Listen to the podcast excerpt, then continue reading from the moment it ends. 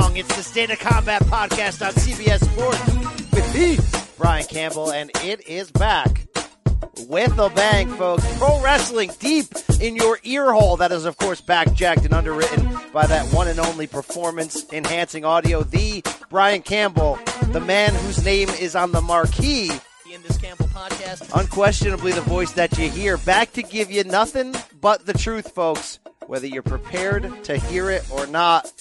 Yeah, that's what I'm talking about. Back to earn all five of your stars when you head on over to Apple Podcasts, Spotify, wherever you consume fine audio. Please spread it back. Give us love.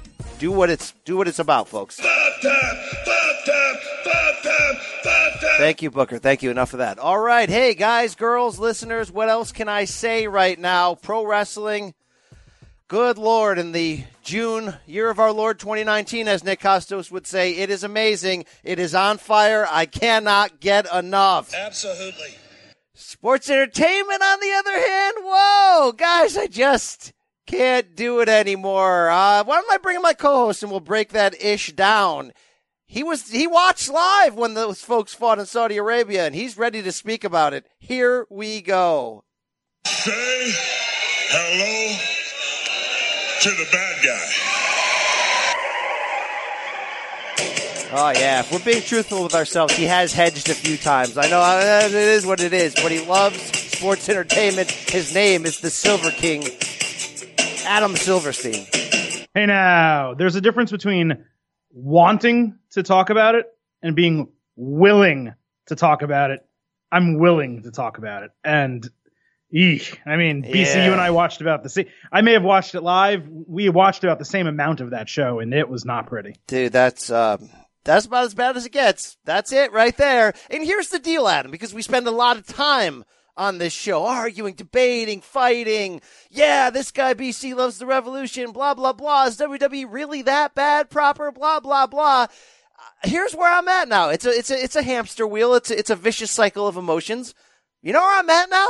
I'm not mad about it.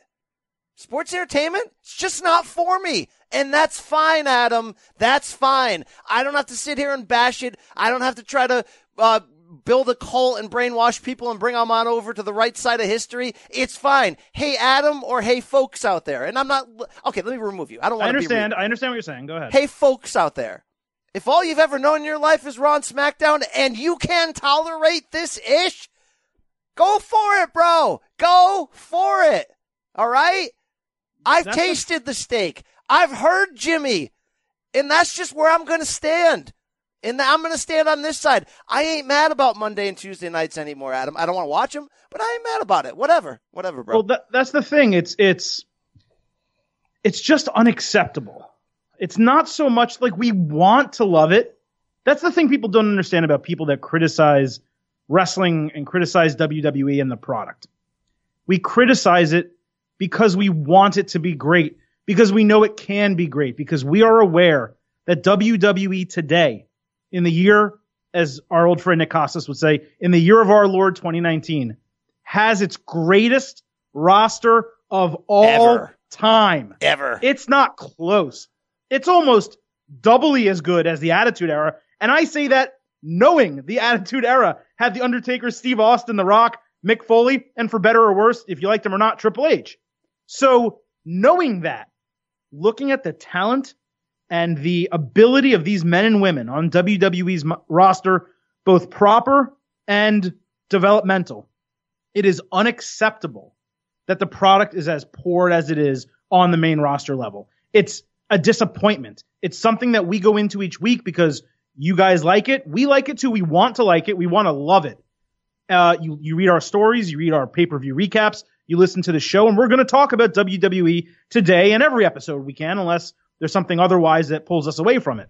But it doesn't mean we have to like it. And it doesn't mean we're going to tell you, be shills for the product, because we are not that way and we never will be that way. It's just unacceptable. But look, I'm willing to psychoanalyze myself. I'm willing. People don't think, you always accuse me. I don't say bad things about things I like. I do. I'll take the L, people. I will take the damn L. Take the L and admit you're wrong, because you sound ridiculous. And I got an L I'm about to announce pretty soon once we get into it. But about this topic, I'm not afraid to take the L and say I was wrong. So for weeks, months, maybe even a year, I've been so angry on this show because they let me down. I know they can be better. I'm almost trying to change them through the media waves, right? Like trying to like just find it, channel them and funnel it. If I can only find it. Yeah, if I can only find what I'm really trying to say here. He disrespected me and my family through the media waves, you know? But you know what? Here's the deal with WWE really is right now. Well, A, they're not going to change because VKM is still the pilot. It's not going to change. So you know what? They're an ex-girlfriend and they broke my heart. And I whined on this show for weeks, months, and years and told you about them dirty bed sheets and was willing to take stands. And I bitched and I whined and I cried. They're not worth it anymore, though, Adam. They're not going to change. I want them to change, but I'm no longer in the business of trying to make them change because competition is good and there's enough steak from other restaurants out there. And I'm eating it, brother. I'm eating it. I am eating it. So, you know, let me tell you a piece of meat that I enjoyed. Yeah, I enjoyed some meat this week from Japan. I'm eating it. I'm loving it. WWE broke my heart, but guess what? I'm over it. Well, the problem is it's the ex-girlfriend who you currently work with and have to be in meetings with every day. True. So you can't separate that much from her. You cannot be as emotionally attached. And maybe that's good. Maybe we shouldn't be as emotionally attached to this with you completely washed over the age of 40, me approaching that at some point over the next 5 years or so. Maybe we shouldn't be as emotionally invested. But Brian, we know when you feel like you know better, like I'm a Knicks fan. I know I can run that organization better than the Knicks can. I'm also a Yankees fan. I may not agree with every move they make, but I don't think I can run baseball better than the Yankees do. I trust them, even when they have losing records, even when they don't make the playoffs. But then I look at the Knicks and I'm like, this is a bleep show. Anyone with a working brain could do this better. If you gave the Silver King, again, I've never written TV in my entire life.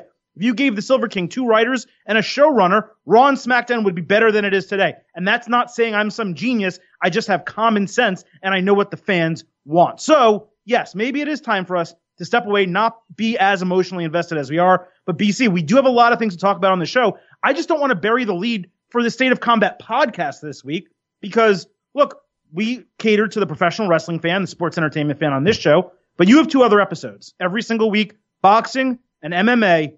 And on MMA this week, we had a big announcement. Yeah, the third man, and it wasn't Hogan at Bash of the Beach. It was UFC Hall of Famer Rashad Evans putting on the black and red, joining the State of Combat podcast. Don't turn your back on the Wolfpack, Jack. Very happy to add Rashad to the mix. Of course, Brandon Wise still there, producer Mikey Mormile in the house. The rent just got raised, you know, business is picking up. So be sure to check that out. Hey, also, you're a box fan or a semi-box fan, check out the Bob Arum interview this week on The Boxing Show. It may blow your mind. Thank you. That's your first or second best boxing interview in the 2 years you've had the show. Wow. Do you agree? Wow. It's up there for sure. That 87-year-old man was lucid. It was great. It was fantastic. But yeah, so Adam, I'm not, you know what? I will say this though. I'm not patting myself. It's not about me, guys. It's about the wrestling. But them dirty bed sheets in August of 2018, Adam, I said at the top, they can't be wrong. That was a turning point. I was Moses or John the Baptist or whatever biblical reference you want to go, or Paul Revere on the horse. I was knocking on people's doors at a time they weren't ready to hear it, to tell them, you may have accepted the SummerSlam, but it wasn't up to code, and something's happening here. Adam, I don't want you to kiss my ass. I don't even want you to take your first admitted L on this show in history, because you don't do that. You don't admit when you're wrong. But I do want you to understand, it's not about me versus Adam. It's about pro wrestling and them bed sheets. They spoke truth, Adam. And nothing has been the same since. You can love the Becky Lynch, the man storyline. You can love Daniel Bryan turning heel. You can love Kofi Kingston. But WWE has never been the same since them bed sheets in Brooklyn. That's a full exaggeration. I mean, we all know that take, and we can keep going back to it every single week. It was a horrible take then. It stands as a horrible take now. WWE was that said. It's illuminated. WWE did not have, normally every year WWE will be bad for long periods of time, and then when January comes around, WrestleMania season is hot damn fire. And this year, it was good. It wasn't great. It wasn't spectacular. It was certainly not hot damn fire. So there is something to be said that they never found the momentum they normally get at SummerSlam to carry it on through the Mania season and into the next year. But that doesn't mean it was bad, because coming out of SummerSlam and running up to Royal Rumble and then into WrestleMania, there was entertaining quality product. We were hitting the sirens on this podcast after Evolution, after the Royal Rumble, after WrestleMania, NXT takeovers. Again, that's separate, but still, we were involved and excited for the product. But it never did reach the apex that it is supposed to in February, March, and April, when they were running that Becky Lynch, Charlotte Flair, Ronda Rousey storyline that made no sense whatsoever. It was completely convoluted. They failed us. And the biggest issue with WWE, and maybe we'll talk about this before we talk about Blood Money in the Sand 3. In fact, BC, why don't we get into main event? Not yet, Adam. Too early, okay? We're not main event yet? Okay. Not time for the main event yet. What I will say then, I mean, I got fully stiff-armed right there. Your name just got removed from the marquee. I think it was up there for a second. You thought it was up there. That's the first time I've been main event stiff-armed in 2+ years on the show, but okay. That was a little pre-jack from you, Adam. For me then, the biggest issue with WWE has been their overreaction to 2 weeks of bad ratings. And the ratings haven't been good for a while, but those couple weeks where just things really were not good. They were going against the NBA playoffs, but also the storylines were bad, and they panicked. And they decided, oh my God, we got to do something. Let's do this wild card rule. Yes. And you and I said it on that show that week, and I maintain it more than ever this week. Some of you saw I had a rant on Twitter last night. I was really pissed off. This wild card rule has made things worse. We knew it, and it's come true. The mid card is decimated. The women's division is decimated. The tag team division is almost non-existent. There is plenty of talent. I checked my Twitter. I listed the names. Nakamura, Rusev, Buddy Murphy. He is supposed to debut. Where is he? Aleister Black hasn't been in the ring. He was in Saudi, Adam. He was in that battle royal with Mansoor, okay, which gave me Buddy Murphy was not. Yes, he was. Oh, my God.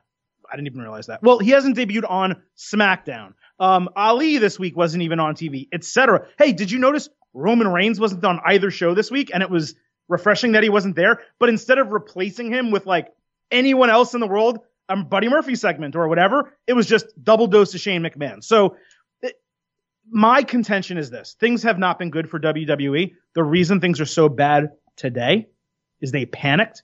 They instituted the wild card rule, and the 24/7 title is a complete debacle. Yeah, I mean, it goes deep. It goes even before that, and it goes deeper. But, yeah, I guess that's the reason why they can't repair it. In the past, they would just sort of get out of lazy stretches and say, okay, we got to have ratings up for this season. Let's do it. Now it's just I think it's over. It's not over and done with, but as things are running right now, they have run it into the ground, and they can't fix it unless they make drastic changes. Before we get into the main event, though, we have a listener to this show, a fellow by the name of Josh. It's Team Silver King, all right? And he told me in a DM, Adam, he said, BC, you're real cunning. All you do is read DMs that praise you and put Adam down. True. That is accurate. And I'm like, actually, that's not really accurate. I kind of just speak the truth and present the truth, and that's just happened to be the way the scoreboard ends up in the end. But I got a bad DM this week, so I said, you know what? You think I don't do that? Here we go. This is from Frank at FrankJC509. You know this guy? He's not part of our family, right? I'm not aware of him. All right. Adam, he says, BC, you might not read all of this on the show, but while I'm at work, I'm writing this. Love the podcast. After listening to it and praising of Double or Nothing, I decided to watch the pay-per-view to see what the fuss was all about. I must say, Twitter has overrated the AEW pay-per-view. The show had two good matches, Dustin Cody and Kenny Jericho. The Young Bucks match wasn't good, just a spot fest. No drama in the match whatsoever. The women talent in AEW, far below WWE. If they can sign Sasha Banks, that can help them tremendously. AEW is not competition to WWE. It's competition to NXT. The product that AEW offers doesn't appeal to the masses. It's a niche product. the resentful NXT, the recent NXT was better than Double or Nothing, and this past week's NXT isn't even on par with previous NXT takeovers. Because I'm a big fan of wrestling, I will follow AEW. But at the same time, I'm not the audience they need to take them over the top. We got differing opinions on the show, Adam. All right? That's a well-reasoned take. It sounds like someone else on this show who said the exact same thing. Now, I did like the Young Bucks Lucha Brothers match, but it was a spot fest. There really wasn't a story. That was the style they were doing, yeah. Yeah, it's what they were doing, and it was to tide them over to they're going to have a AAA Tag Team Championship match in Mexico, where I'm sure the Lucha Brothers will win the titles back. But yeah, he's right. It was a 2 to 3 match show, and yeah, he missed. They're really not competition for WWE, but they don't. This is what I've been saying from the beginning. They don't need to be competition for the WWE. There's enough lapsed fans and NXT product fans and UK wrestling fans and work rate wrestling fans out there that they can go on TNT, do a 500,000 rating, and be uber successful right out of the gate. Right, I want to stop you one thing. And you're right when you said that before a million times. You're true. Right on the ladder. Look, it's a different kind of competition. It's not going to be commercial. We've talked about this a million times. Totally it's going to be critical. But I think Frank missed it, and that's fine. He thought it was a 2-match show like you did. He thought you thought Cody Dustin was fine. That will go down in the record book of a I said it was a very Silver King miss. Excuse me. I said it was a very good match. You called it a classic. I did not think it was a classic. It was 5. Dave Meltzer gave it. Your guy, Uncle Dave, gave it 5. Good for him. All right? Good for him. Just want to say that. Anyway, yeah, I wonder if he's slightly influenced. He missed it, and that's fine, Frank. He missed it. That's fine. It may not be for you, but what you just said is something that I think people are overall missing. You're like, well, look, if you're a work rate fan, or I'll extend it further, you didn't say it, but if you're a Spot Fest fan, if you're a Giant Move fan, then look, there's plenty of hardcore wrestlers out there who can maybe find that. Adam, it's no longer niche if you're a work rate fan or niche if you're this fan. Adam, 2019 wrestling is this. Like, we have to wake up to this. It's no longer the indie style. That's pro wrestling. The indies are pro wrestling. Guys, people out there listening, wake up. WWE is no longer the mainstream default basic product. They still have that financial lead on everybody, but they're the only one doing it wrong right now. No. Everyone else is doing 2019 wrestling. Yes, there's a little bit of differences to it, a little bit stronger style in Japan. AEW's a little more tongue-in-cheek humor and all that. Everyone's sampling a little bit of everybody, but everyone has adapted to 2019 style wrestling, including 205 Live and NXT, except for Raw and SmackDown. So to try to present the idea that all this wrestling wouldn't work for the masses and it's some kind of niche product, I say no. You know what the main default wrestling is doing? Declining ratings every week. I know WWE is brilliant, and they've dominated the merch field and all these other fields and the TV ratings fields, and they're financially gluttonous. Yes, but that's not where 2019 wrestling is anymore, and that's the bottom line. But that's not the point. The point is no one's competition for WWE because WWE, it's similar to what you're saying. It's a completely different product, right? It's international. Almost every country in the world knows who some WWE superstars are, if not a majority, if not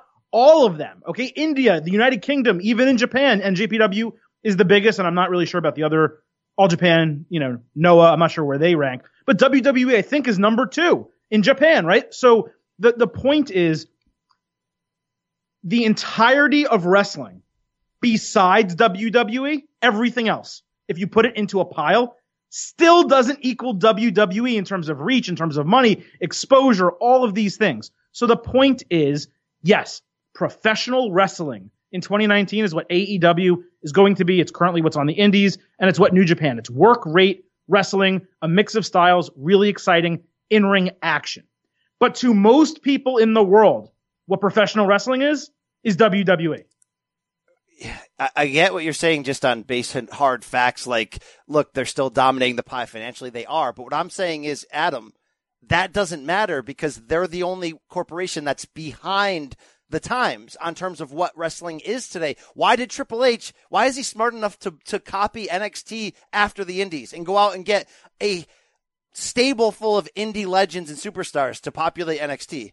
because he gets it. He understands where wrestling is in 2019. So it's no longer the idea of, oh, BC or anyone else, any nerd at home, you can love your niche indie wrestling, but that's not going to sell to the masses. No, WWE is going to realize when they wake up out of this funk, when Vince finally gets it, he's going to realize that he's the one who's behind the times. Oh, he is. And there's no question. And when he plugs in 2019 wrestling, if he ever does, like if they ever took the NXT style and presentation, put it on the main roster, which I argue all the time, guess what? Their ratings will go up. They will actually sell more merch. They will actually get more lapsed fans back into it. So I don't want to hear anymore, you know, it's fine, but it's a niche product. No.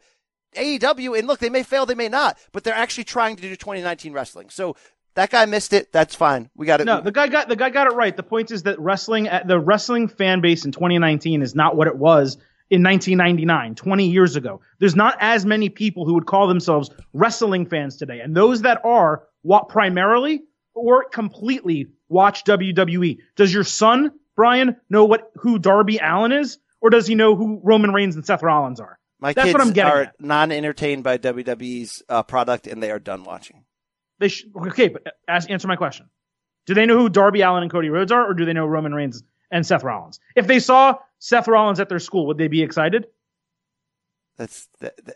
You're missing the point. You're going back to the WWE has a giant financial lead point. And yes, they do, but that's not the point of this argument. What I'm explaining to you is the portion of people who call themselves professional wrestling fans in this year compared to 20 years ago is minute. And people who are not just quote-unquote professional wrestling fans watch WWE products and television. So it is niche. So it is niche by comparison because it has to be because the audience is such a small segment of the entire entertainment landscape, Netflix, all this other stuff. So what I'm saying is there's not an insult. It's not an insult to say AEW and wrestling like you.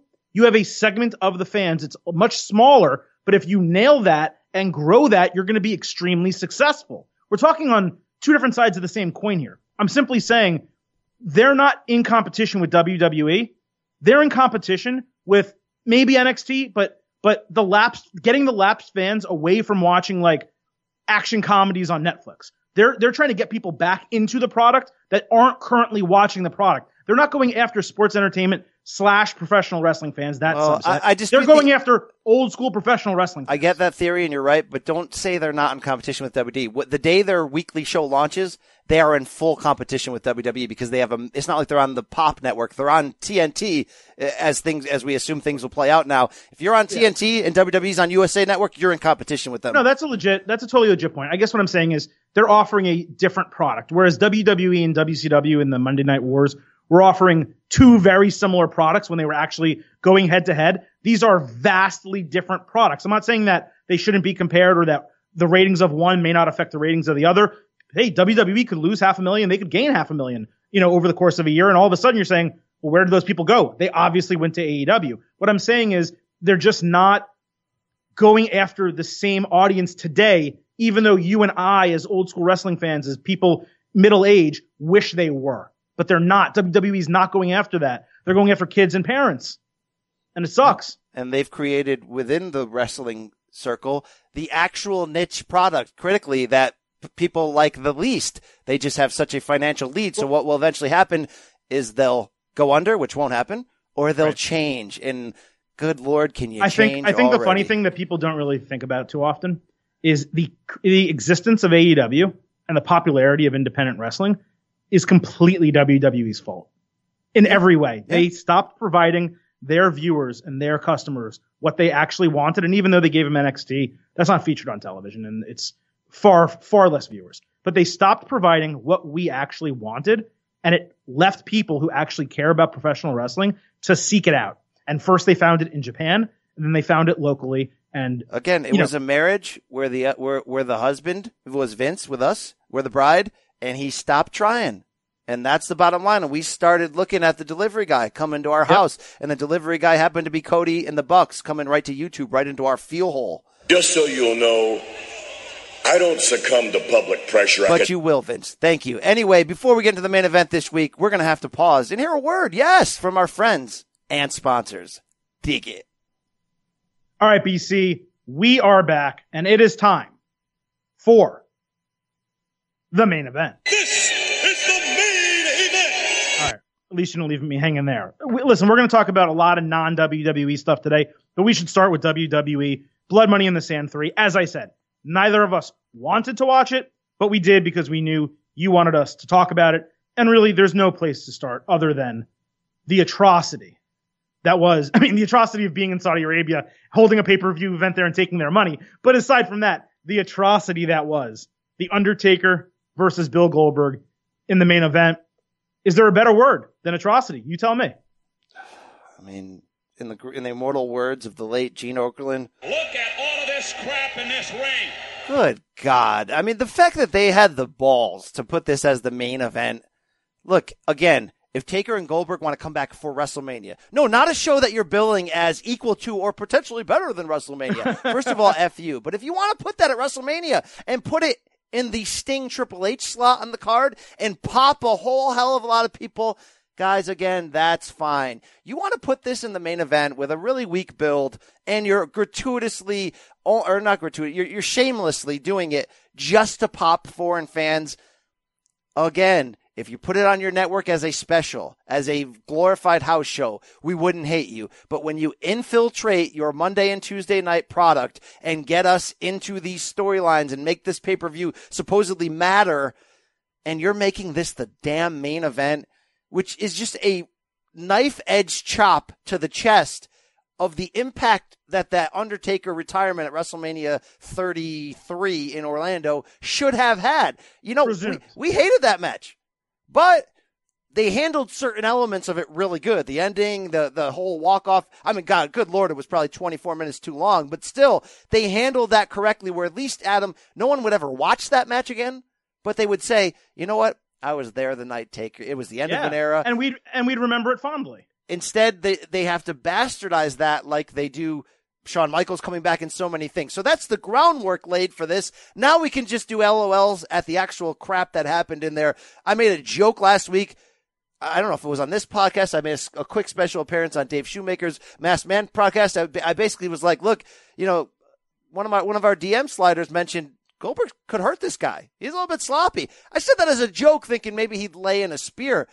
Adam, I didn't think he'd concuss himself twice and drop Taker on his head. And for the record, was that a blade job or did he hard way himself on the corner? I can't figure it out. I'll answer it, but I'm just curious. How many of my takes were shared on the Shoemaker podcast?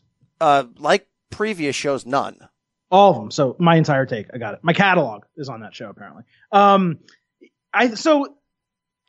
The way I saw it was he came out of the locker room with the scrape in the middle of his head because he always bangs his head into a locker, you know, just like he used to in WCW to get himself hyped up. So I saw blood coming out of his head a little bit, at least scabbed over, coming to the ring. So I think he took a shot in the turnbuckle and it opened up. I mean, it wasn't profusely bleeding enough for an extended period of time like Dustin was at Double or Nothing, where that was a blade job and he went like way too deep. Maybe he nicked a vein or something. For Goldberg, I think it was just a cut on his head that occurred 5 minutes earlier in the locker room to get him pumped for the match that got nicked open, basically. Interesting. So yeah, the match absolutely blew. And I want to give you a chance to explain yourself because I read your recap and you graded it a C+?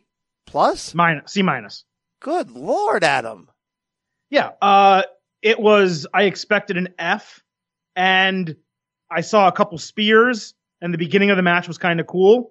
And I was like, you know what? I expected an F. It wasn't a total failure, so I'll give it a C-. I mean, Adam, the ending was like a triple F. It was like a Z. Oh, so how horrible. How do you not grade that match an F? It was literally one of the worst. I'm grading it on a curve. I'm grading it on a Blood Money in the Sand.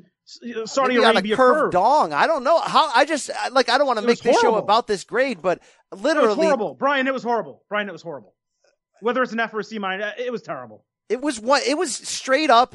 One of the worst, I mean, considering it was a main event of a pay-per-view, it was straight terrible. Up one of the worst WWE matches in history.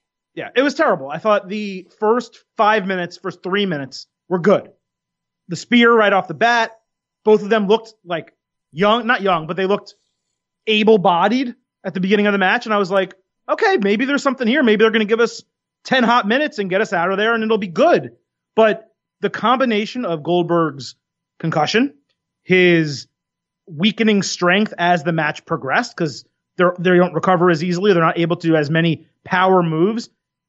They tried to, Brian, The Undertaker and Roman Reigns failed to do the reverse pile driver, tombstone pile driver spot at WrestleMania. How many years is this? 3 years later? They tried to do it with Bill Goldberg.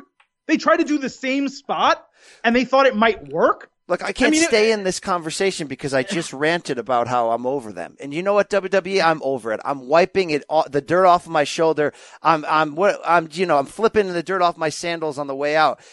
Yeah, Adam, that was a main event. Forget the Saudi Arabia element for a second. And I know you can argue you can't, but no, it was a main event of a pay-per-view in 2019. Not Kane last year in a triple threat match, which we went nuts about. This was a damn main event. And I mean, I got an interesting DM slide that comes right into picture on this, if I can only find it on here. Kentucky Long Rifle. What is that, an email? It is, Johnny. It is. It's from one of our brethren here. I'm going to load it up right now, believe me. Before you, while you're trying to load it, I just want to say one thing. They have now, because of Saudi Arabia, ruined the retirements or semi-retirements of The Undertaker, Shawn Michaels, and Bill Goldberg. Yeah, All three of them. Exactly. Goldberg Lesnar was a great way for him to go out. Michael's retirement against Taker was a great way for him to go out. Kind of ruined Triple H, too, with that boob injury and him trying to wrestle through it, where it's like you don't win any points for gutting out a horrifically bad match with one arm. Anyway. But he was good at Mania, so. From Antoine Hill at Twan721. We know this guy.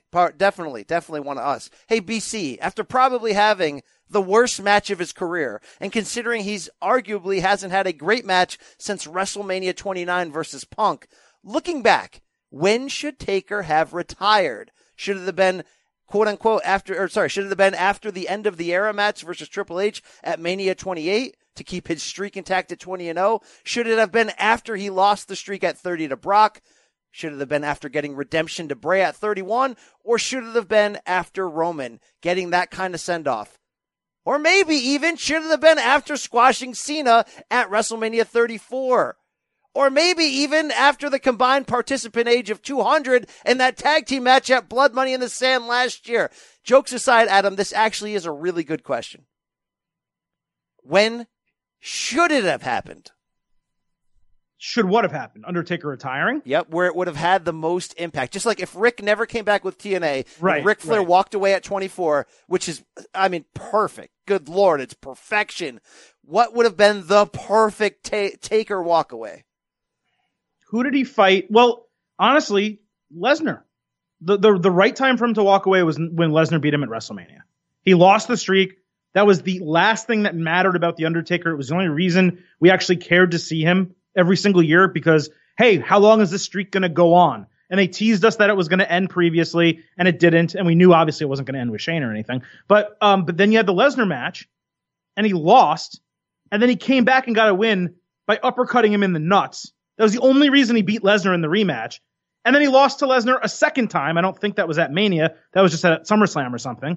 And then it's like, I didn't need to see either of those matches. And that was a year and a half later. But, Antoine laid out your options there. If you wanted to go WrestleMania 30, that's cool. I kind of wish they had the streak end at 30 and then build up for 31, 2015 in Santa Clara, Taker versus Roman at that point. Now, obviously, look, Roman was in that title match with Seth cashing in and Brock. But if you had done that differently and you said, this is the night we're going to put over Roman, right? I thought you were curious about like an actual real life match that he had. You're saying Book the Damn Territory. No, I'm not. I'm jumping in with an addition of Book the Damn Territory, where I'm saying that Roman match would have, because the Roman story is kind of the perfect ending. The streak ends to Brock, and then you hand the keys to the car to Roman. The problem is, if it would have come at 31, it would have made more sense. It could have main evented. Taker would have put his career on the line, and then he would have walked away for good. Instead, they let it stretch out. He probably didn't need to wrestle Bray, but that's fine. And and so here we are, Adam. Well, what did he have? He had Bray and Shane in between. Is that correct? No, Antoine just read it. He fought Bray at 31. At 32, he I don't think he had a match, did he? No, Shane. Yeah, you're right. You're right. Sorry. Okay. Shane, and then God, then I'm done. Then the John Cena squash. I'm done. We can't. Oh, the Cena non-match. Yeah, that's the truth. It really should have ended with Lesnar, and if they wanted him to make spot appearances or have other matches at SummerSlam or Royal Rumble, that's fine. But his for his actual career and his main eventing career, where he's a featured player in WWE and someone that you advertise and buy tickets to go see, should have ended with that Brock. And it shouldn't have been that year. What they should have done is they probably should have had that match 2 years later and then retired him there. But that moment with the guy with his eyes open and Heyman going nuts, Ellis Mbaye. Ellis Mbaye is that guy's name, all right? Is it? Okay, that's the moment you want. You want it to be the shocking moment that he lost at Mania. I thought he was going to retire undefeated there. That's how you send Undertaker out. But now it's a complete bastardization at this point. I actually want him to have another WrestleMania match because I want him to retire. I don't want this to be the last thing I've seen of Taker, because Brian, honestly, he looked better in terms of just his physical ableness to be in a wrestling ring and do moves, do old school things like that.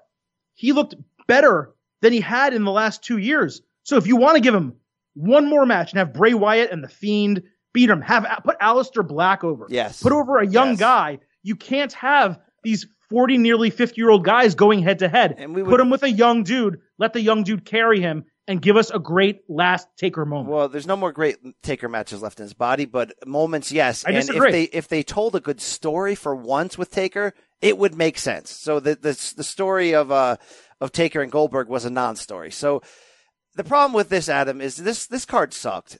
And then this just brought it to, like, foundational crack, laughable levels. Your basement's flooded and now you're watching TV underwater. It's just like, it's bad. Only it's not water, it's urine, you know, and somebody dropped a deuce and it's floating behind you. It's really, really bad. And here's the problem. All the matches they booked that were actually good matches, we just didn't need them now. And they were okay, and they didn't really have great finishes. And guess what? If you liked any of those, you can see them again at Stomping Grounds in 2 weeks. And that's the larger problem. And I know there was a quote-unquote moment with that Battle Royal, just a gluttonous 50-man Battle Royal.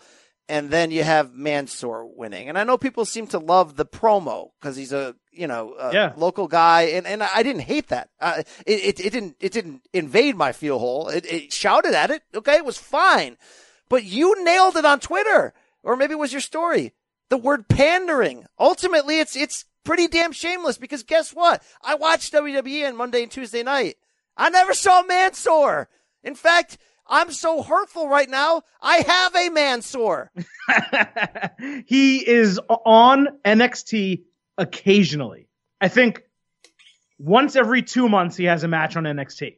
And that guy wins the Battle Royal. Now, I don't mind it, because, Brian, if we're at Blood Money in the Sand and we're catering to that crowd went insane for him winning. This no-name guy to us, for the most part, is a huge name to them. He's a huge deal.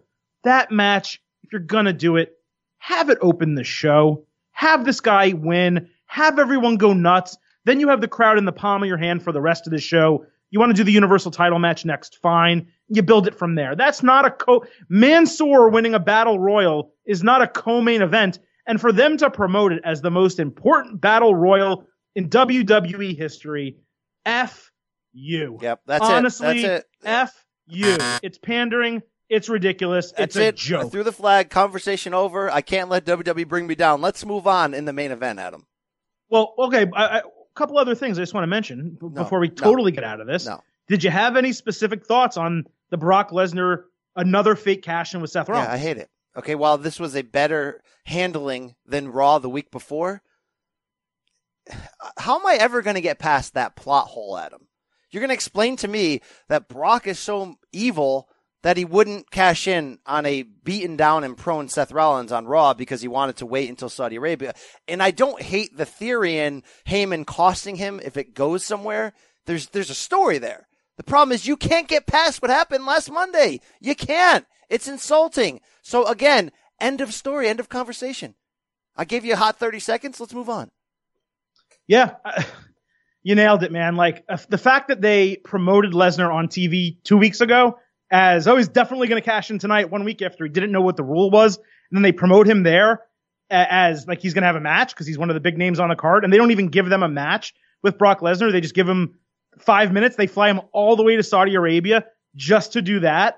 I mean, it's a joke. And the only thing I can say is they are proving me wrong, yes, in that my biggest criticism for Brock winning the briefcase was that, oh my God, he's going to cash it in at Blood Money in the Sand 3. And the whole point of this is to have someone with it for a year and be a threat and make storylines exciting. So I was wrong. I will take the L on that because they didn't have him cash in. And he is a threat with the title because he can win it literally at any time. They're pointing us towards Rollins. I wouldn't be surprised if they give us a swerve. And on that first episode of SmackDown on Fox, if Kofi's still champion or if there's another face that's champion, he cashes it in and wins. And it's a swerve the entire time. It's just no thought. There's no thought put into. There's no care. Yeah. Exactly. It's just a lack of care. So again, because Brian, sorry, man. So because guess what you can do? Their first episode on SmackDown on Fox, book face champion versus Brock Lesnar for the WWE Championship. You don't need a Money in the Bank briefcase. Just book it. The main event of our first ever show on Fox has Brock Lesnar. And people are going to watch. The ratings won't be any lower than they would be with him with the Money in the Bank briefcase. Whereas otherwise, that could be on Andrade. It could be on Aleister Black, Ricochet, someone who can actually use it to get the hell over. The only other point I had from this, and we will move on, Alexa Bliss and Natalya, they fly them over there. God. And apparently there's some agreement, or they were in the middle of conversations with the Saudi Arabian government about allowing the first ever women's match. They fly these two over there. According to Meltzer and whoever else, they were negotiating up until the start of the event and somehow don't get the agreement to have them on the show. I mean, what the hell are they doing over there? If they can't get a women's match, and we've seen them in Abu Dhabi wearing the complete body suits. We saw Alexa Bliss and Sasha Banks. They had a good match. The women loved it. The kids loved it. It was great. They can't even, in this agreement, get them to put a women's match on the show. What kind of backward shit is this? Yeah, let's move on. I mean, that's a reason enough not to tune in anymore or care. Okay. Well, at least I got to say it. All right, Brian, something that excited you and I for the first time in a long time, since January. Good God. New Japan Pro Wrestling. Dominion 6.9 was last week, and we talked about it on last week's show. We were not excited because they were three matches. There was really no storyline build for much of any of them. And it was just like, okay, we'll watch it because we know Dominion will be good because we know NJPW is good wrestling. But Brian, man. It was great. This show delivered to me. Oh, my God. I mean, just hear that. Hear that. Feel it. Feel all of that. Look, it's L time. I was wrong. And one of our great listeners, the great Christopher Nyron at C. Nyron, I won't read the whole DM, but just one line that really stands out. Reports of the demise of NJPW just may have been exaggerated. You're right. Yeah. They were exaggerated by myself and the Silver King. We were only going on feelings in that moment. And you know what, Adam? I was wrong. New Japan Wrestling's core of what makes them good isn't necessarily Kenny and Cody and the Bucks, even though you have to give Kenny, Cody, and the Bucks and Being the Elite credit for really getting into the American wrestling public consciousness and making us care through that window, through that vehicle. Yep. We thought they couldn't do it without him in a lot of ways. And now look, this card and this rant from me is certainly fueled by the addition of Chris Jericho and Dean Ambrose / John Moxley. So it's not like they lost those guys and, oh, it's still great. I mean, they did plug in some very unrecognizable names who carried big loads for them in the past week. But speaking of carrying big loads, NJPW still has it, Adam. They never lost it. This show was fan-freaking-tastic. And you know what I realized? I want AEW to be something that it may never be. And again, we're going to give them a chance. But the parts of me that has slight fears, because if people think I think AEW is the best thing that's ever happened and there's no flaws. No, I just believe in what it could be. But the fears that I have with an AEW is that it's a little too much ROH-ish. It's a little too much lower rent indie. Some of the comedy is a little too cheesy / not cheesy in a we don't get it way, cheesy in like we're trying a little too hard in this area. You know how I want my steak cooked?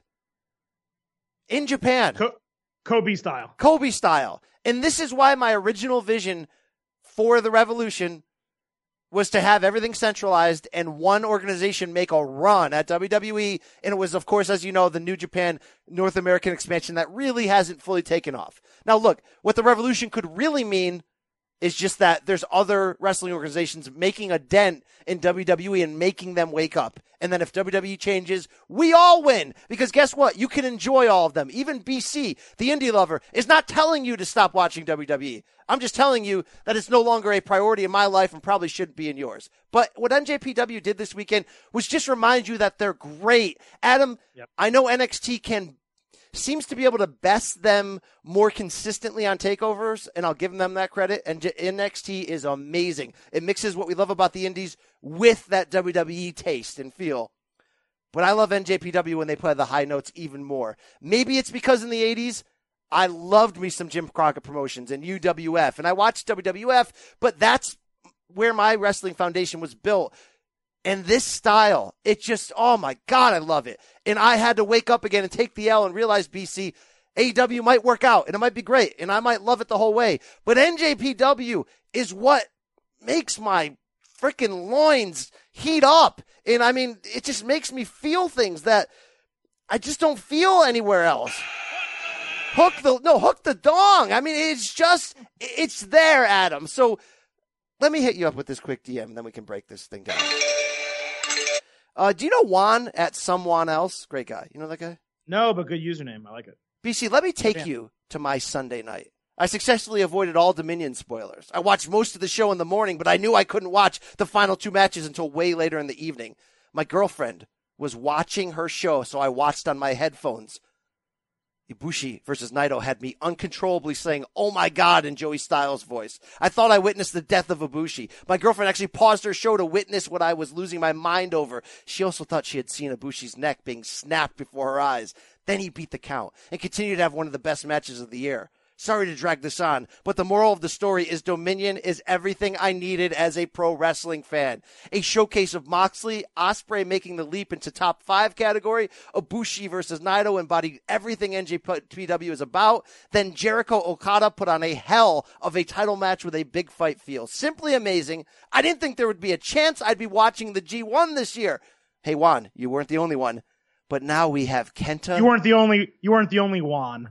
And great point. And now we have Kenta and Moxley added to it. I'm locked in. I don't know if I should thank you, BC, or be upset that State of Combat got me into NJPW, because now I'll be waking up at obscene hours to catch this action. Silver King had to love this show as much as I did. If not, I'll be more than happy to pull up to Connecticut for a Revolution-only podcast. If anyone thinks WWE can touch that in 2019, they should be ashamed of themselves. Adam, I didn't even give you my take on it because someone else just nailed it. But he did ask a question in there, painting you as some sort of non-NJPW guy who can't smell or taste or hear a great piece of meat. I'm going to give you a chance to defend yourself. That show, Adam, where did it touch you?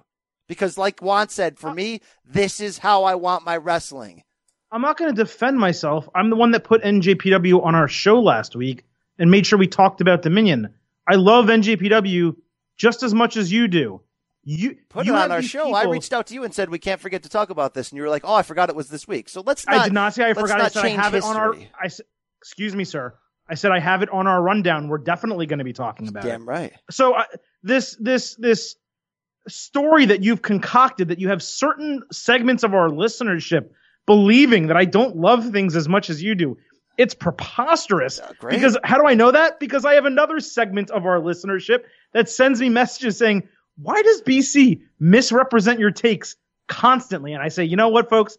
I don't know, but I can't make an argument because his is the name that's on our marquee. This is what I'm going to say. Brian, NXT is the greatest wrestling promotion on the planet right now, independent of WWE. You know I feel that way. I think you agree. And if not, I think it's very close for you.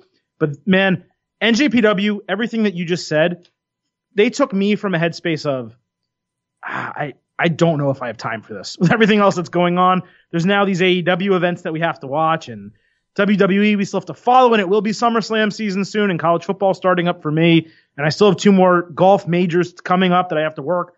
I was like, you know what? I'm going to watch Dominion. I have a free weekend. I'm packing my apartment. I'm really excited. I'll be able to watch it and do it simultaneously. I didn't pack a damn thing, because I was sitting on my couch glued to this television, Brian. This NJPW, we've said it before. I'm not going to say this Dominion was special. It did not compare to last year's Dominion. It did not compare to a couple of the Wrestle Kingdoms that we've seen recently, really the last three. In fact, out of the last 6 Dominion/Wrestle Kingdoms, this was the worst. That doesn't mean it was bad, though. It was freaking great. You're talking about, you know, Moxley being there, and obviously we also need to talk about his match with Juice Robinson that preceded it. There's other things that happened as well. But, man, just watching this event, watching how they ended it with Chris Jericho and Kazuchika Okada, all the feel spots. This is what I want. This is the type of professional wrestling that I want. And what it really did more than anything else, it got Silver King to say, I was not on the fence about whether NJPW was good. I was on the fence about whether I had time for it. Yes. I am going to make time in July to watch the G-damn G1. I am not missing a single major match from that show. Okay, that you just nailed it. I was nervous that I knew I wasn't going to have the time or the I couldn't make it. I couldn't justify it, right? Right. I couldn't justify it. Now, with Dean Ambrose, John Moxley coming out, and he beat a farmhand, a young boy in the opening match here of this card.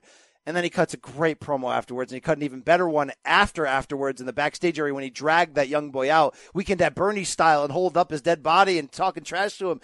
And he declares that he's going for the G1. Adam, this is Siren. This is feel all of that. He's making this now. I have to watch it.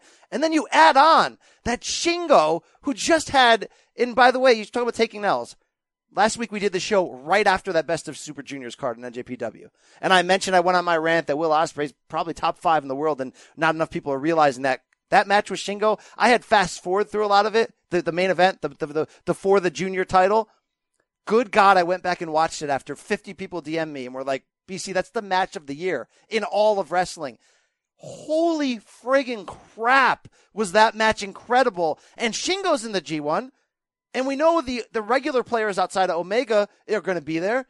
And now you have Kenta, Hideo Itami from WWE on this same Dominion card, coming out with Shibata as his manager and adding to that. And then, Adam, the show ended, of course, with that real sports-style press conference they do afterwards. This was after the broadcast. Chris Jericho comes out after the main event, and he cuts a legendary old Chris Jericho, 50-year-old guy promo, just ripping everything, dropping F-bombs, and he teases. And I'm not saying he's going to be in it, but he teases that he's going to be in the G1, and even drops, you need to call me Chris G1ico. And just for that moment, I was like, whether he's in it or not, the tease of it is making me pop, and those other names I mentioned, this is now must see. I have to see this because, Adam, John Moxley, and we talked about it last week, he's Becky Lynch the man. He's Stone Cold Light. He's making you have to see every time he's on the damn screen. Could you imagine him in the G1 against Suzuki, against every possible name out there? This is insane. Oh, and Jericho cutting that promo saying, oh, yeah, and John Moxley, don't forget. I remember when you ripped up my light-up jacket. That's $15,000 jacket. You still owe me, yeah. God, I love this. You also missed that Will Ospreay is daring NJPW to put him in it, because they don't usually put super juniors like him in there. So he's saying, put me in the G1. I want to be in the G1. So there's the possibility that we have Moxley, Kenta, Shingo, and Ospreay, plus the normal assortment of Tanahashi and Kazuchika Okada, yes, Ibushi, Juice Robinson, all these other guys, Ishii. This is going to be an incredible G1. That does not mean it's without its flaws, because there are some flaws, and maybe we'll briefly discuss. But I just don't want to gloss over Dominion completely. No, we're going to get to that, but hold on. We're stuck in the macro for a second. Okay, so fine. On the macro then, they have taken the G1 and they have said to me, hey, Silver King, you didn't think you were going to watch it all? Yes. You were going to wait. More importantly, you were going to wait for people to tell you what matches to watch? No, I want to be the one telling people what matches to watch. I got to watch it as live as possible. You know how this works, Brian. We always start out, we watch the first few live, and then we get a couple behind. Middle of July, we catch up, and then we're there live for the end. It's how it goes probably for everyone. It's just, the truth is, it's too much damn wrestling in too short of a period of time. Where I'm seeing flaws, though, good on NJPW for deciding to come to the United States and to open it up in Dallas and to have Moxley there. That's a really good draw for them. And to have a bunch of other Americans/Englishmen on the card, so there is representation for people of our ilk who might be watching the show. Are you talking about white people or are you talking about Americans? Yeah, Caucasians. All right. Caucasians and Americans. But man, according to, you know, seat maps and according to other people, they ain't selling that show yet. And that's not looking good. Yeah, well, look, you can question how NJPW has handled this sort of aborted North American launch, and but here's the deal: wrestling is so damn good right now, combined around the world, and the fact that they have now made this tournament must see at a time that you just so eloquently explained we weren't going to watch it, now we have to. Think about this. This is sort of the last thing before All or Nothing, All In 2, or whatever the AEW is calling it, and then the launch of their weekly show. So how badass is this summer going to be? And the fact that we have an early SummerSlam this year, that's going to happen the week probably what before the end of the G1. I don't know how it all times out, but this is going to be a badass stretch of pro wrestling. And yes, with the G1 being this stacked again, not commercially but critically, it puts pressure on WWE for us hardcores who are already watching this crap to say, why do it? I didn't watch the Saudi thing, and that was the first pay-per-view in a long time that I straight up just didn't care outside of the 2 or 3 matches I knew I had to watch. And should I care about Stomping Grounds or Extreme Rules or any Raw and SmackDown when I know I could be watching this other stuff? It's happening, Adam. It's actually happening. And this G1 on a macro level for NJPW to say, no, we're still in this. I pop for it. I love it. And when we originally got into NJPW, and Omega deserves that credit. He got us into it. He was doing 17-star matches. Omega and Okada. One of the things we were basically saying was, well, you know, it's fine, but, you know, they don't have a weekly show, which I still to this day say the lack of a weekly show in the U.S., and I know the Access one, but it's not what we expect, wrestling fans. It sort of hurts them. It does. But here's the thing. Since we already have so much wrestling to watch, I kind of like it. It's actually refreshing that I don't necessarily need to be putting in so many hours with NJPW so that when it's time to actually watch it, and not just this card, this is their equivalent of SummerSlam, but I mean, they seem to once a month or every 2-3 weeks have something that I'll get a DM from somebody be like, hey, don't forget to watch this weekend. You're not going to want to miss it. So when we do watch it, Adam, it delivers huge. They don't wear us down with this other content, and it's really pins it back on WWE. We never asked for this many hours of television from WWE. It's really a gluttonous, you know, move on their part to try to cash in as much as they can. And by the way, they've done it amazingly with these TV contracts. But if you cannot fill out these hours with enough stuff to make it worth watching, then it's a fail. In this case, now that NJPW is just a slice of our pie and not trying to become the whole thing, they've become a high-end niche thing for us where it's like, oh, that's the $15 bottle of beer that I buy once a month when I'm feeling good about myself. And damn, does it deliver, Adam. It's never going to be our daily, but it is freaking amazing. No, that's not the – you're right. That's not the during or after or pre-dinner beer. That's the, hey, we're going out with the guys Saturday. We're going to go to a craft beer bar. Let's go enjoy some NJPW, some Kobe. You're right. That's what it is. And if AEW didn't exist and if we didn't know they were about to give us a 2-hour television show, then my opinion would be the same. NJPW needs some type of weekly United States imprint to keep me going on their storylines and keep me updated. But because AEW is giving us this show, and you're right, because there's so much WWE product, I mean, they give 7 hours of matches a week when you combine main roster with NXT and 205. It should probably be 2 hours less. But because of that, no, we don't need that anymore. They are giving us the right amount of NJPW content. It's just that it's worked out that way. You know what I mean? It shouldn't have been that way, but it has worked out that way. But Brian, we have a lot of show left. I want to talk about Dominion before we miss everything. We already talked about the 3 big names that are going to be in the G1 that we know of. 4 big names. I'm sorry. I'm including Ospreay because I assume they're going to put him in. Stop on Ospreay for one second real quick. I want to get, since this is a show where we're refreshingly taking our L's and we're saying, yeah, I missed that. I booted it.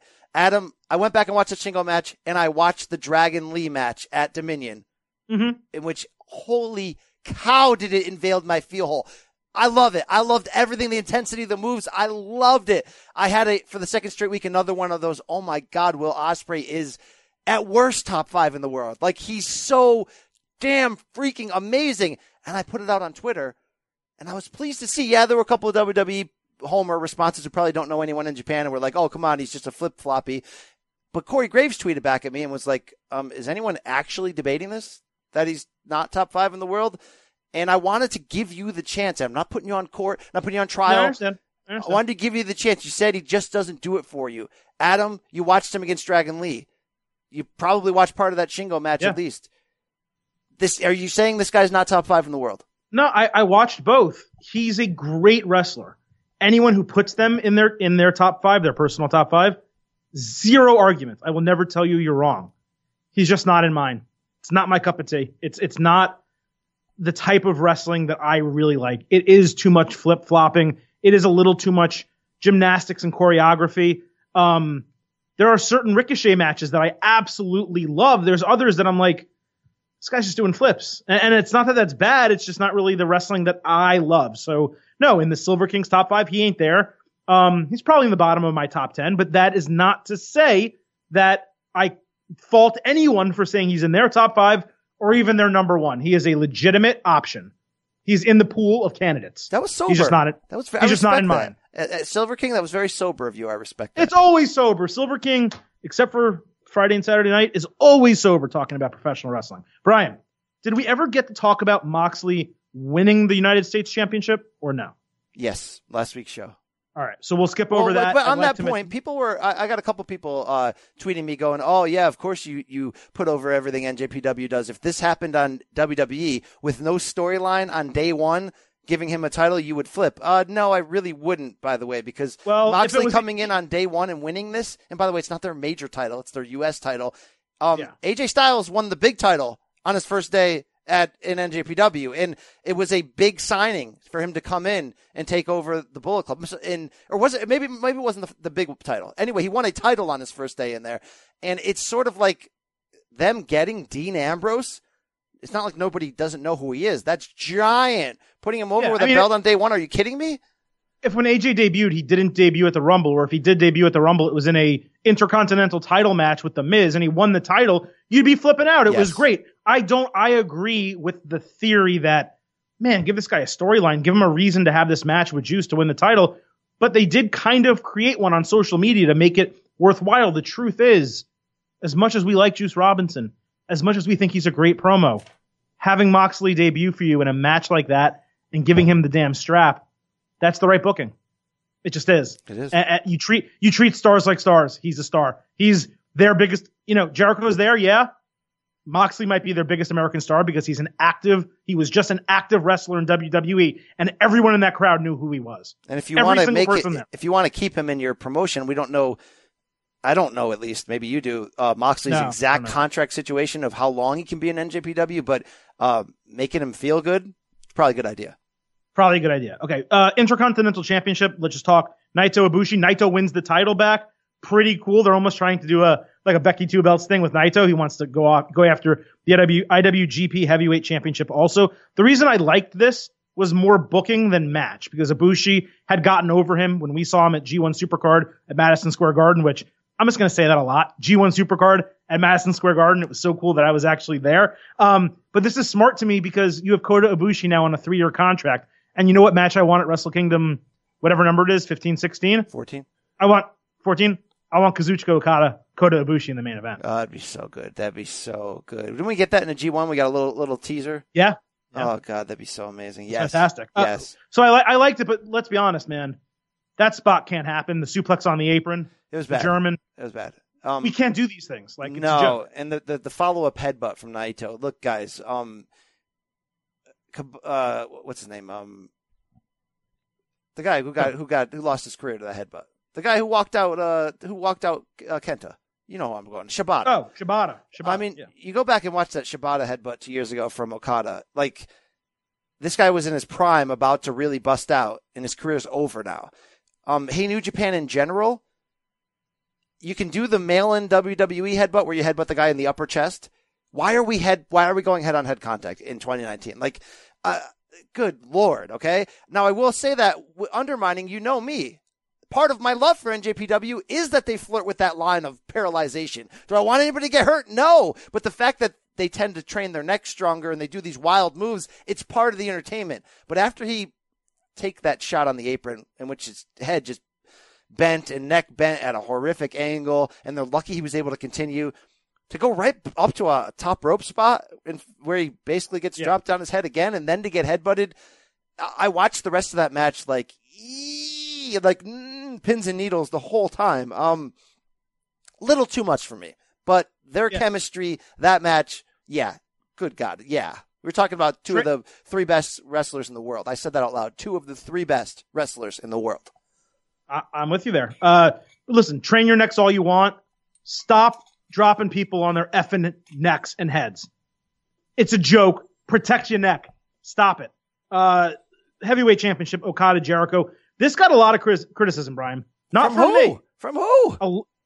Jericho got some criticism for not looking great, not being great in the match, and Japanese fans criticized it because of the way they finished. That they didn't, they having Jericho take out Okada, not giving him the opportunity to speak to the crowd, which is a tradition. NJPW ending the show on Jericho's promo and him walking out, and Tanahashi obviously coming and saving, and just ending it there. There was criticism, I think, mostly nationally there, but internationally too. Didn't really like it. I'm not gonna give you a long take here, dude.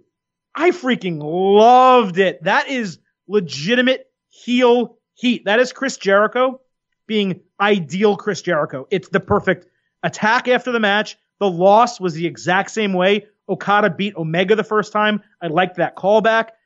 It was, I mean, the match wasn't amazing. It was a good match, but that finish was fantastic. Tanahashi jumping over the railing, Jericho cutting that awesome promo on him and being a total a-hole. That's great. That's classic Chris Jericho. Oh, man, I'm fired up for this. I think it fell out of place because it was WWE-style booking in an NJPW show, and people seem to hate that. But, again, there's nothing wrong with sampling. NXT is a sample of everything that's great in wrestling. There's nothing wrong with sampling. And in this case, keeping Jericho strong, not just for the fact that he's entering into a title match at AEW when they launch their next show and their weekly show, but he's seems like he wants to do a little bit more big work with NJPW. Everything you said was perfect. And by the way, I didn't think it was just a good match. I actually thought it was very good. It's not 5-star. It's not the best of NJPW. Chris Jericho at 48 or 49 certainly has limitations, but I feel like he's figured out who he is at 48, 49. He can't really wrestle even the same style he could 3 years ago in WWE, that same sort of activity level and work rate. He's now a hybrid of a brawler, of a few different things. You may not love the sad clown sort of face paint thing he's going, but I like this character he's doing. I think he's figured out how to get the best out of his body and still do the shtick with stealing the camera and giving people middle fingers and doing all that. And I feel overall that, like, it was a really good match. Just like I thought the rematch with Kenny Omega in AEW was really good. 4.25 stars to me. And I love the finish book, the way it was booked, because it was almost like Okada didn't really beat Jericho. Like, he surprised him with a kind of a roll-up, but he didn't flatten him. He didn't hit his finisher. He didn't straight up beat Jericho. He bested him. He won the battle. He didn't win the war. And then to give Jericho back his heat, and nobody does it better than Jericho in that spot, I really loved everything about it, because at this point with Jericho, you're not going to put the IWGP title on him, but you still want to use him for your giant shows.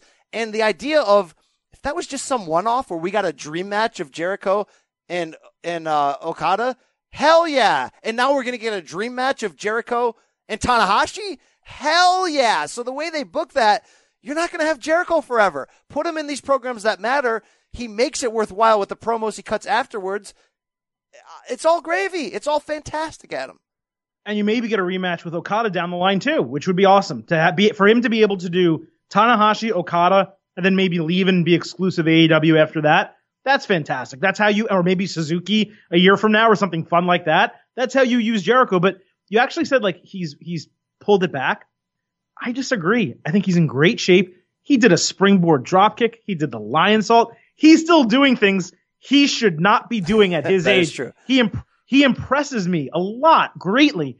It's just, don't be criticizing WWE for having Brock Lesnar win the briefcase because of his age when you're like 10 years older than him and main eventing in an IWGP heavyweight championship match at Dominion. Like, let's not be hypocritical there. Let me love you for being Chris Jericho and for being amazing. See, I think his I don't need you taking shots at the quote unquote competition because of age when you're older and in an even more prominent position. I think the take was more of like just going back to the same thing over and over again and not pushing anybody. And if you got to give Jericho credit, he he's still lingering and they're using his name for things, but it's not like he's going over and he's the champion. Now, if he ends up winning the AEW championship, I'll change my tune. I think he should job to Hangman. That's my take on it. Oh, so, I think he should win the title. I actually disagree. So I completely disagree with that. When Jericho's in there, I don't think it's gratuitous. When Vince keeps going back to the well with Brock without a good story, just for the sake of it, to try to save things, it's gratuitous. No, that's true. But he had mentioned his age, which is what the issue that I took with it. But I got to say, you mentioned like how this was a WWE style ending. Here's the difference. WWE, the way that match ends is during the match, he pisses off Tanahashi. Maybe another point in the match, he gets thrown into him. Tanahashi would climb the thing, either distract him during the match. Okada would roll him up. Jericho would be pissed. This, they gave us a clean finish. And then Jericho continued attacking him after. Then they brought in Tanahashi, who wasn't just in commentary for that match. He was on commentary for like the final three matches. So he was solidly there. He wasn't just brought out for that moment. That's why Gato is such a good booker, because it all makes sense. All the puzzle pieces, I should say, fall together. Now, hey, real quick on NJPW, did you notice the spot of the night, how insane it was in the Dragon Lee Will Ospreay match? Did you see Dragon Lee do that suicide dive? Not only through the ropes, but he had Ospreay sitting up on the railing outside and followed through with a suicide dive clothesline through the ropes, across the area on the floor, clotheslines Ospreay off the barrier wall, and then through the announce tables behind him and crushed some Asian dude sitting there. Like, just absolutely destroyed that guy. Adam, that's a spot on a danger, scare you level of the first NJPW spot that, like, not tickled my feel hole, not anything, like full on penetration. And that's the moonsault Kenny Omega did in the first Okada match at Wrestle Kingdom 11 when he backflipped over the railing onto him into the crowd. And you're like, that's some ECW ish right there. Like, that's some insanity. Wow. That spot. Wow. Truly great. Truly great. Now we've talked WWE, NJPW. Let's clean up a little AEW. We are, by the way, folks, going to bring you Hero Zero, the return today. But some quick AEW stuff. I don't really know what else you have in your docket, but Fyter Fest, the combination event with CEO Gaming, I think it's in Daytona Beach, Florida. They're going to actually offer that for free on Bleacher Report Live. I think personally that's a smart move because it ain't really a great card. Did you have any thoughts on that? Anything else AEW you wanted to bring up? No, I'm actually good on AEW. They say I don't criticize the things I love. Being the Elite, not moving me anymore. I'm not getting through it. I'm trying and I'm going, you know what?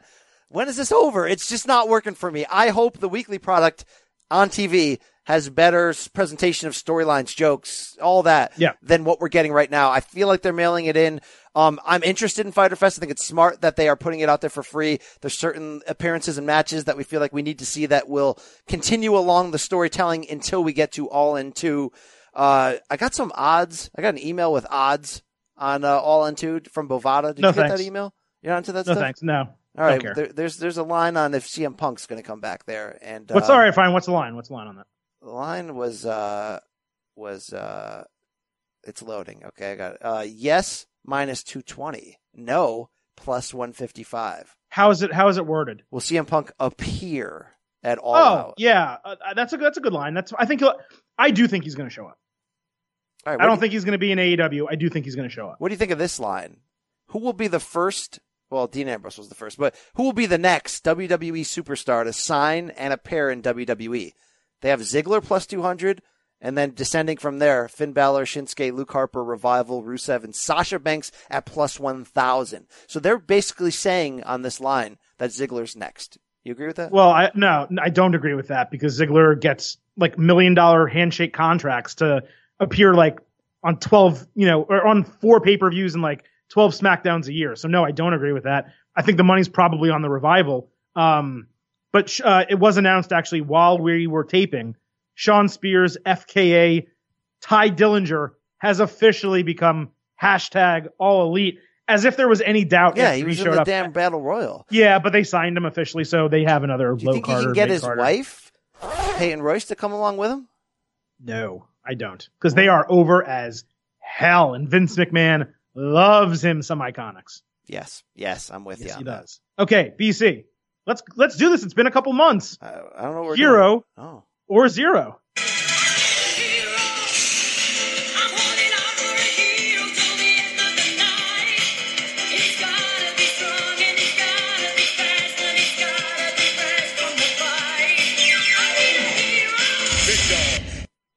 right, look, folks, we haven't really done this for a couple reasons. We've had a lot to talk about, a lot of AEW stuff. Also, WWE, it's been ranting. And you heard at the beginning of the show. We just want to rant about WWE. There's a couple one-off topics I thought we should address this week. BC gave me the opportunity to put together Hero or Zero. Let's see how it goes. Lightning round edition. BC, Shane McMahon has been over with fans for years.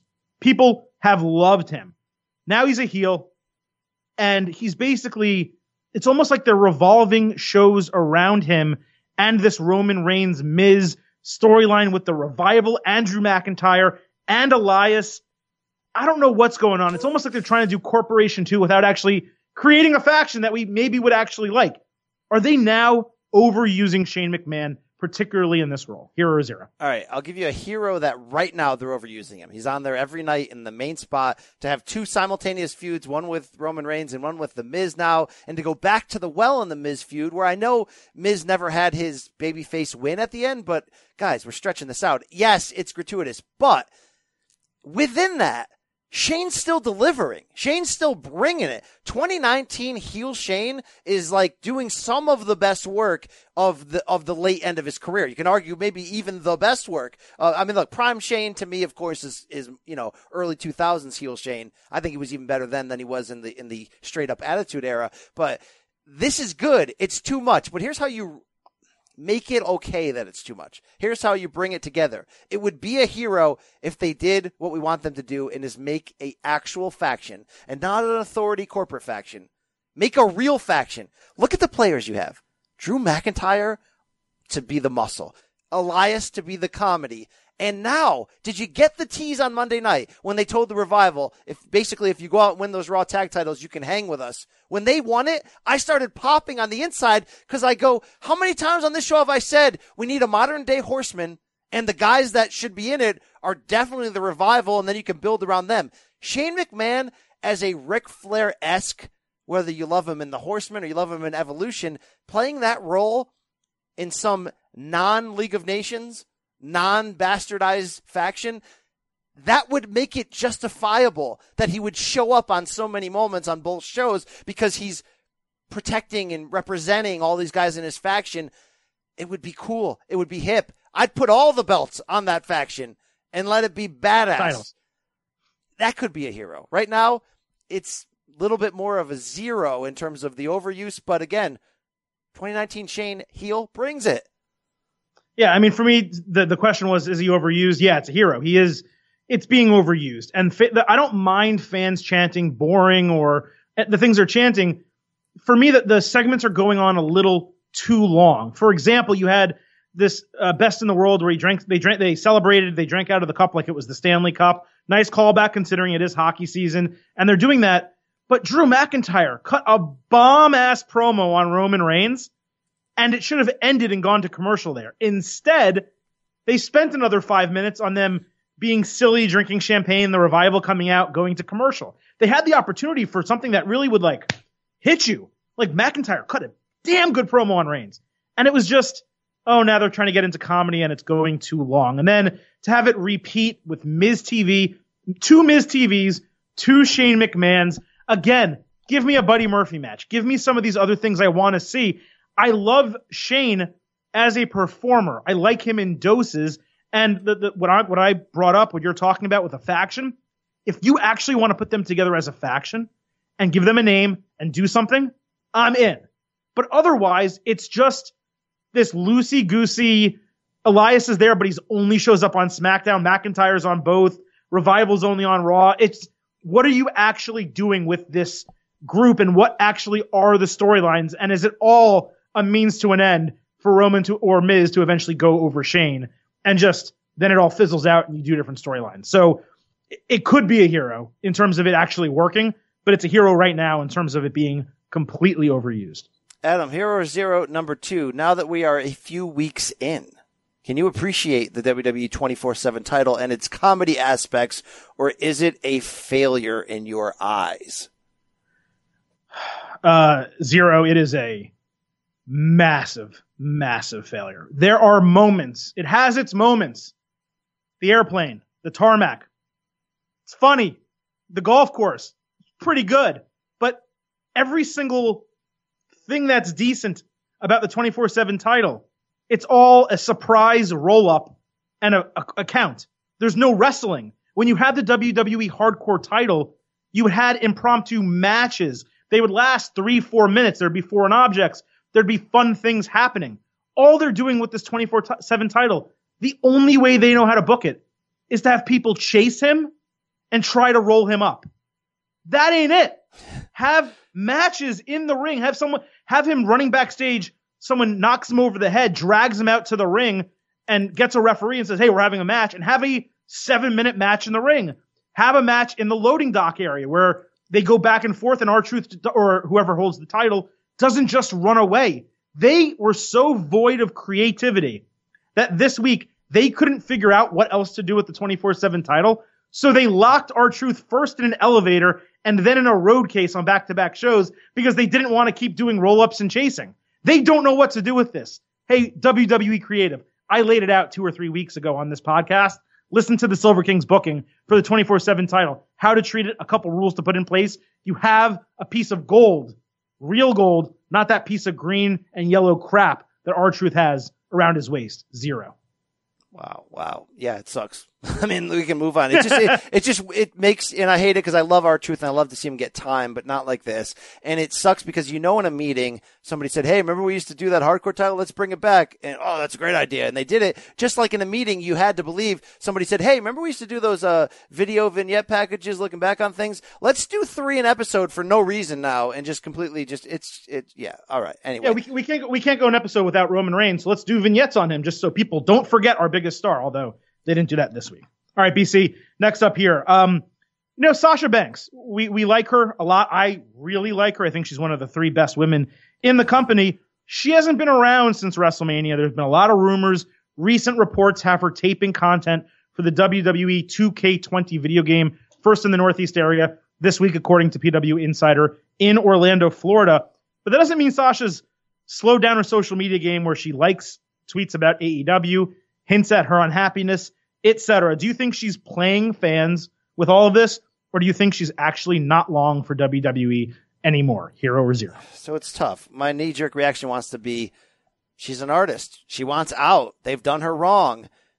But it doesn't seem like, I mean, I know Neville Pac pulled it off, but it doesn't seem like somebody on her level can just be like, I'm done with you guys. I'm going to sit out the rest of my contract. That WWE doesn't work that way. So the idea of the rumor coming out that she is involved in these video games, they're not going to put her on the cover of a video game or put her in a commercial if she's going, okay? That's a giant wake-up call. So it leads me to believe they're keeping her out to build toward a giant reveal, maybe at SummerSlam or whatever, where she comes back and right away she's in a feud with a Becky Lynch-level person or a Charlotte or whatever, and it's for the title, and we're going to treat you like a superstar, and also you're going to be on the cover of our game, and you're getting everything you ever wanted. And in the meantime, yeah, we'll tease a few people. Because, by the way, did you notice, booking-wise this week, especially on SmackDown, a couple odd sort of fourth-wall removals. New Day making the joke about Charlotte and booking. And there was another one about The Miz reading the "they're making me read this script" thing. I think it's just a little bit more pandering to the people that are conspiring and hoping and all this stuff. That video game thing changes everything for me, Adam. Yeah, I do think that she legitimately, I don't think there was nothing legitimate about her anger. I believe it. I fully believe she didn't understand why they had to wait a year for these women's tag team titles to happen, only for her and Bayley to actually win them, and then only get 2 months with them and 1 defense, and then they have them lose at WrestleMania. That's what I said to you at Evolution, or not Evolution. I forgot the pay-per-view where they debuted, but I said to you, I'm like, why do they have Sasha and Bayley win? Shouldn't they win at WrestleMania? That's the moment. That's what you want to get. You want to crown them. So I was always surprised about that. But ultimately, I think, it was also reported she had a meeting with Vince after this 2K20 shoot that was in the Northeast last week or 2 weeks ago, whatever the case. I think they are booking a return for Sasha, like you said, that is legitimately impactful. Like, I really hope Becky holds on to this title, this Raw Women's Championship, beats Lacey Evans, and maybe starting at Extreme Rules, Sasha Banks shows up after Becky beats whoever, just gets past whoever, and beats the holy hell out of Becky, is the old school NXT heel, legit boss, not the pandering baby face that we got with Bayley, and even when she was on her own. And she's a full heel and goes into SummerSlam and, like I said, beats the hell out of Becky, wins the title, and we get an extended Sasha Banks main event heel run. Fans love her. The pop for her coming back is going to be great, and if she turns heel, it's going to be, the heat is going to be insane. So it's a hero for me that I believe she's playing fans this entire time. I hope she comes back. She's better in WWE than she would be anywhere else, including AEW. It's the platform she needs and the competition she needs. I love me some Sasha Banks. Come back soon. Wow. All right, so Adam, number 4, Chad Gable on Tuesday. Shortly after a sort of cryptic appearance on SmackDown in which he was looking over the shoulder of Apollo Crews and taking notes, then suddenly appears on 205 Live to open the episode, despite kind of being an afterthought earlier in the episode. I'm confused. Hero Zero that this is a worthwhile move for him following his debut match against Jack Gallagher. Yeah, I mean, it's a hero purely because I want as much Chad Gable as I can get. Brian, you have the sign behind you. I am ready, willing, and Gable for this guy to be on TV. He got a haircut, looks good. Look, I'm not a body guy like Vince. I'm not trying to bring, what was it called? The IBF? What was the thing he tried to do? WBF? The world. I mean, yeah, Vince loved that ish, man. He would get so fired up. Oh, yes! I'm not a body guy, but he looked freaking ripped and like huge and ready to go. He had the same music, which was great. New gear, new look. Man, I'm ready for Chad Gable. When they moved him to SmackDown, I was holding out hope he'd be involved in that mid-card picture in a legitimate way. Then the wild card rule came in. We already discussed that. But if he can get consistent quality matches on 205 Live and be able to put on tape, look how damn good I am. I need to be featured. And they keep him on SmackDown. This is all contingent that he stays on SmackDown as well, because last 2 weeks he has been in the background of scenes taking these notes. It's a new character it seems like they're going to do with him. Hopefully it's not Dean Douglas or something like that. But I'll take as much Chad Gable as I can get, and if that means him on 205 Live, fine, hero. Here's the thing. 205 Live, especially since Triple H took over, it's really never been bad. I just never have time for it.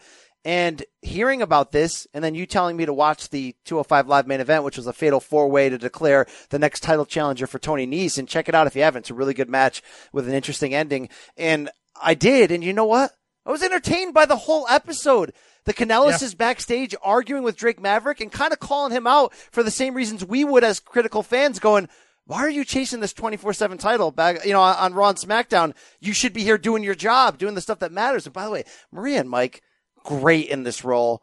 And they are. And Mike keeps liking tweets of people, including our own Cody R. Masters, Chef to the Stars, when people tweet out, can't wait to see Mike Kanellis in AEW. So again, I don't know if they're actually jumping or if this is another sort of let them go. I don't care. But they are good. I hope they go for their sake. But if they don't, who cares?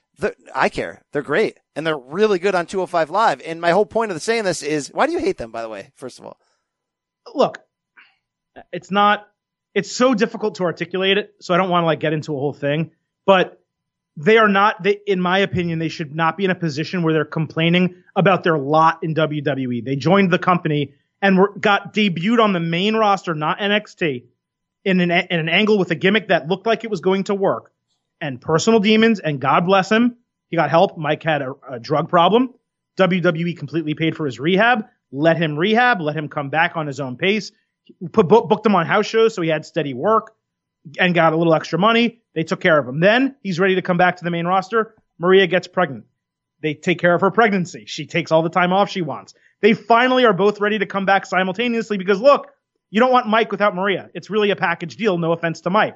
They're finally both ready to come back, and it's now 18 months later, and they don't really have a spot for them on the main roster. So they put him on 205 Live and give him a legitimate opportunity, and then they start complaining about their lot in WWE. So I'm sorry, folks. You don't get to complain when you take they didn't get time off, but when you take a year and a half, when you start your contract and are getting featured on SmackDown and go completely away from the main roster, you don't get to come back and be not happy after 2 months and complain. We don't know the full story. Give me a break. We don't know the full story. I will say they're great on 205 Live, and they actually referenced in that argument with Drake saying, and don't you think I haven't been watching your tweets about all this? Yes, so that was good. It's great. So my point of this is, yes, let Chad go there. In fact, 205 Live is booked so simply. It's Triple H. It's booked so simple. It's just really good that I hope more people that aren't being used, like we say, go to NXT, go to 205 Live. I saw Oney Lorcan on there. I'm seeing more people that I'm surprised at. I could do less with like the Bollywood Bros and some of these in-between matches, but the main storylines, they nail it. It's a hero. I'd rather see Chad Gable there and competing for the Cruiserweight Championship, Adam, than see him in some stupid thing that's going to last 3 months where he's like bothering Apollo Crews. I don't need that. Yeah, no, and if they can do it simultaneously, we're on 205, he's fighting and he gets his way into a title picture, or he's just putting on incredible matches, and simultaneously he's working his way up the SmackDown mid-card, and then something happens where he gets into a mid-card feud with the Intercontinental Champion. Awesome. I want Chad Gable, like I said, I want him as much as I can get him, because he's really good, and here's the truth, if his contract expires and he jumps to AEW or anywhere else, NJPW, good for him, because the truth is, he is a star, he is everything that it takes to be a star. He has the mic ability, the in-ring ability. He can tell stories. He's great. If Vince doesn't see it, it's his own fault. No one else's. All right. By the way, if I watched only 205 Live, NXT, and Japan content each week, I'd probably be a fantastically happy wrestler. It would be good. There were a couple, like that 6-man tag on Raw was great. There were moments this week on Raw and SmackDown that were very good. That's good wrestling, but it doesn't matter. That's my problem. I was hyped. No, it doesn't matter, but I was hyped for that. It got a real good reaction. That's a house. Like, by the way, if you bought tickets and went to a house show, you'd probably see some pretty good wrestling. It doesn't mean it's whatever. It's all about storylines and continuity, and we know they lack in that area. Matt Hardy, BC, has teased a return to the Hardy compound and the Woken universe. Are you interested in seeing more out of this character and what it has to offer, or at this point with Bray Wyatt and The Fiend, and they're kind of introducing Aleister Black in a little bit of a unique way, are you kind of past uniquely lame on Aleister Black? I'm still waiting for you to take that take back. It's good. Adam, you cannot sit here and tell me that this week when he screamed out the door for somebody to come fight him, this is good? It's good. If that was on AEW, you would love it. Really? Yeah. Do you know me as a wrestling fan? I would love it if what's that dinosaur wrestler's name? The guy who's pretty cool, Luchasaurus. If Luchasaurus was yelling out the door, somebody to come fight me? No, Adam, I wouldn't. Because that's Luchasaurus. This is Aleister Black. So we're going to cryptic vignettes after a guy already debuts on the main roster that only make his character look lame and worse because he, by the way, can't talk great, but he shouldn't have to talk great. Oh, yes, he can. He cuts a damn good promo. God, that was no. Anyway, your point of your question was, I want me some more Matt Hardy. The answer is a hero if they do it right. They only teased what could have been done with the Woken universe in TNA. It wasn't always a home run, but it was interesting. And then there were certain key moments with Broken Matt Hardy that were giant home runs. Introduction of all these funny side characters. If you let him write it and just be him, which we assume that's happening with Bray Wyatt right now, not only would it be great. Not only could you intertwine Bray Wyatt into this in some form, but I think WWE would be smart to do more of this, to have things that happen outside of the ring, outside of the universe that can cross over. You can find creative ways to use people. Look, I never loved the fact that Tyler Breeze only had his moments on the main roster in that comedic thing, but that comedic thing worked with our guy, so it's fine. I need to see that. I do want to get your take on Hardy, but I want to get your take on the Firefly Funhouse this week as well, because I didn't know what to feel. I know people loved it. I certainly didn't hate it, but it was violent and it shook me a little bit. And afterwards, I didn't know and maybe that's the point of it. Maybe it was so great that I didn't know what my response should have been. Normally, I know right away. If something happens, that's good or that's bad. This was sort of like, where are we going here? Man, I loved it. Like, as someone who didn't watch the Woken or Broken at the time stuff live with TNA, and I just was able to prior to him debuting or returning in WWE. Someone put a compilation on YouTube of all those clips, and I was able to watch it through. I liked it. You know, there were parts that were good, like you said, parts that were bad. But man, this has every chance to exceed that. It is smart. It is entertaining. It's both funny and not so much shocking or scary, but just like where it takes you back and it makes you like a dog kind of turn your head to the side and be like, like what's this? Like what's actually going on here?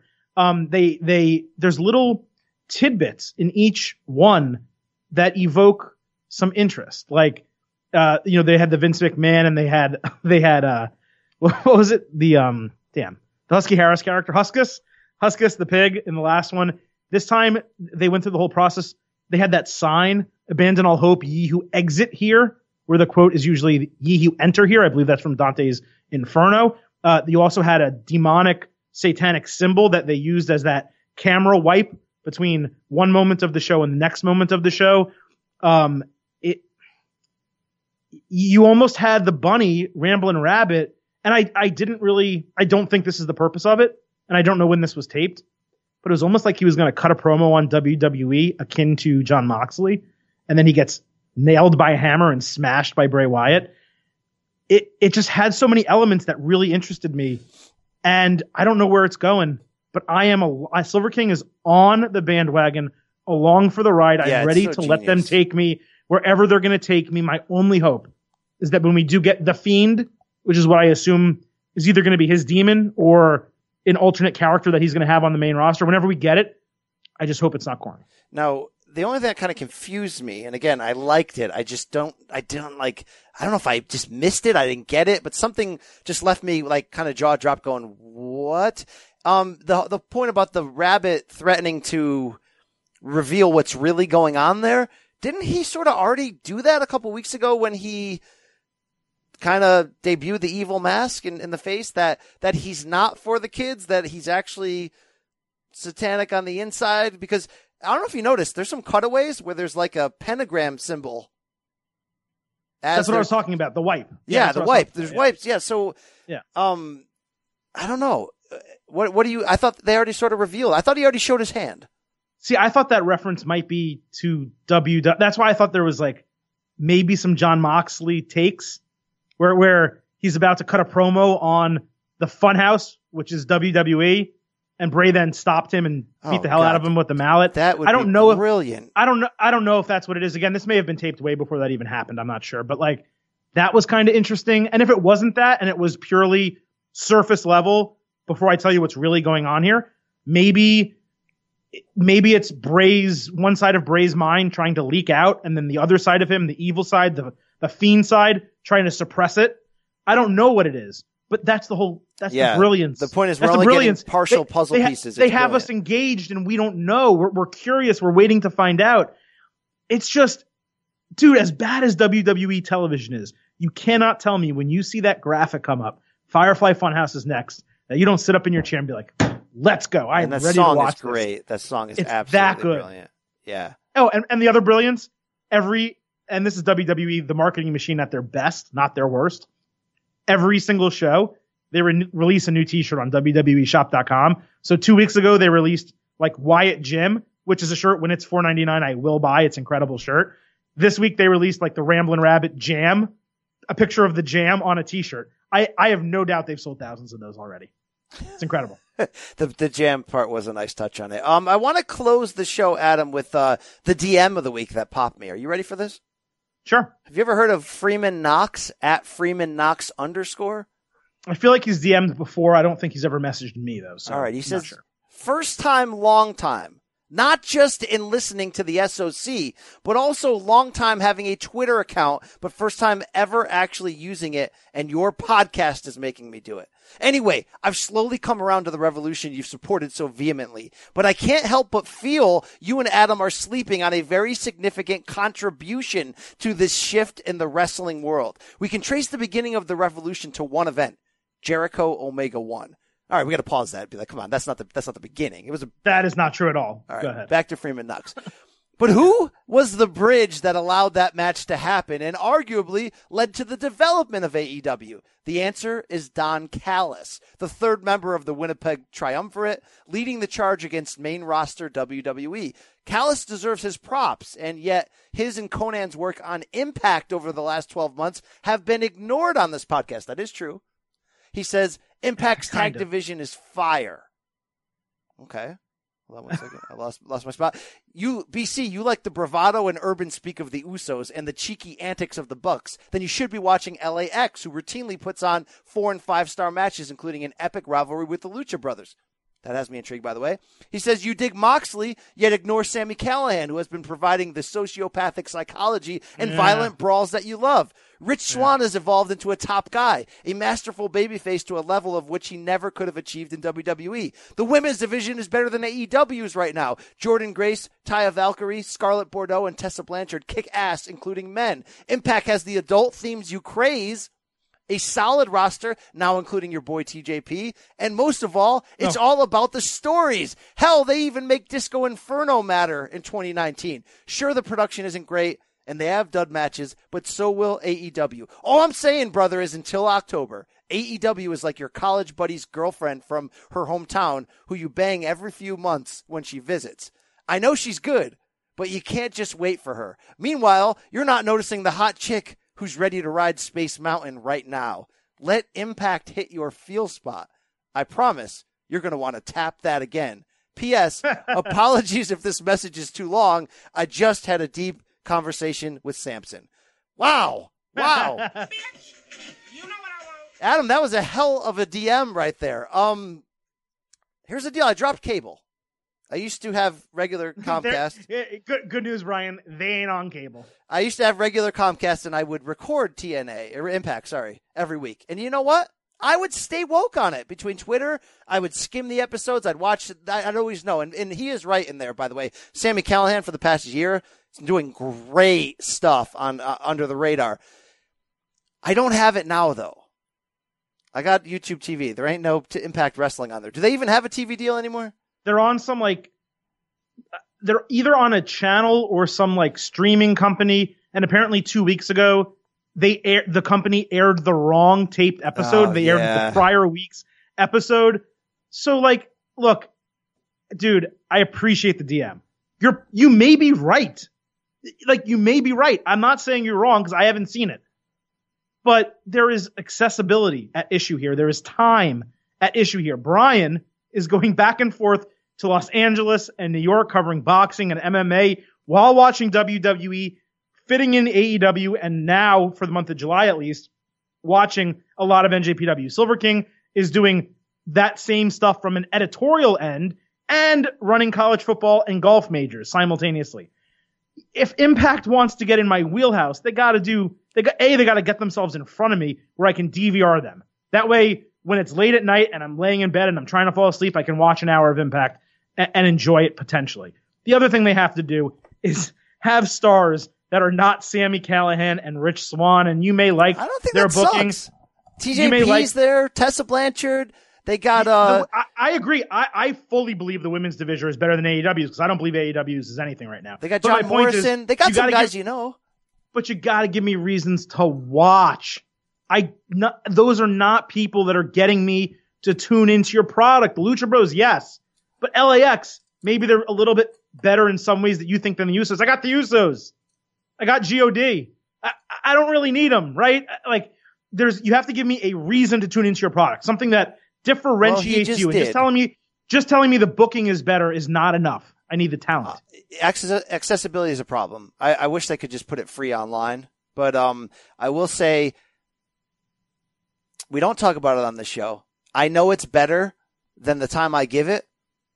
I'm inspired by this DM though from Freeman Knox. I'm gonna dig in a little. I'm gonna check it out and see it because I don't doubt, Adam, that if I watched it every week, I wouldn't be entertained. I mean, I watched the crap out of Impact in 2016 when Hardy was still there and Lashley and all that. I was entertained every week. So yeah, whatever. I mean, come on, Don Callis can book. That's the spirit of that. But to the crux of his thing though, look, Don Callis does deserve some credit for helping popularize Kenny Omega, calling his matches to a way that really helped get him in front of an American audience, getting Chris Jericho over there. But look, this guy, from what I remember, had opportunities to kind of put all this together, be Callis and Jericho and Omega and go to AEW and do all this, and he's not doing it. And he apparently tried to get Jericho over to Impact and failed. So this is no hate for him. It's just he deserves a piece of credit for the development of the Revolution. He is not the linchpin. I'll give you that. I will give you that. And we gave you the show this week. Follow us. Do what you have to do. Adam, you got anything to tell these people? I'm done. Interview's over. Five-star reviews everywhere. We are on Spotify. Don't forget iTunes. Wherever you listen to this podcast, drop us a 5-star review. And by the way, if you do follow us on Twitter and we tweet out the podcast, I don't know, maybe retweet it so other people besides you get to enjoy the greatness that is SOC. And like Brian said on the top of the show, don't forget we do have boxing and MMA episodes every single week. It's a great assortment of talent here. The SOC, we're growing it every week. Some would argue we have better talent than AEW. Okay, man, come on. Top to bottom. You understand? NJPW is the real stake. That's it. It's over.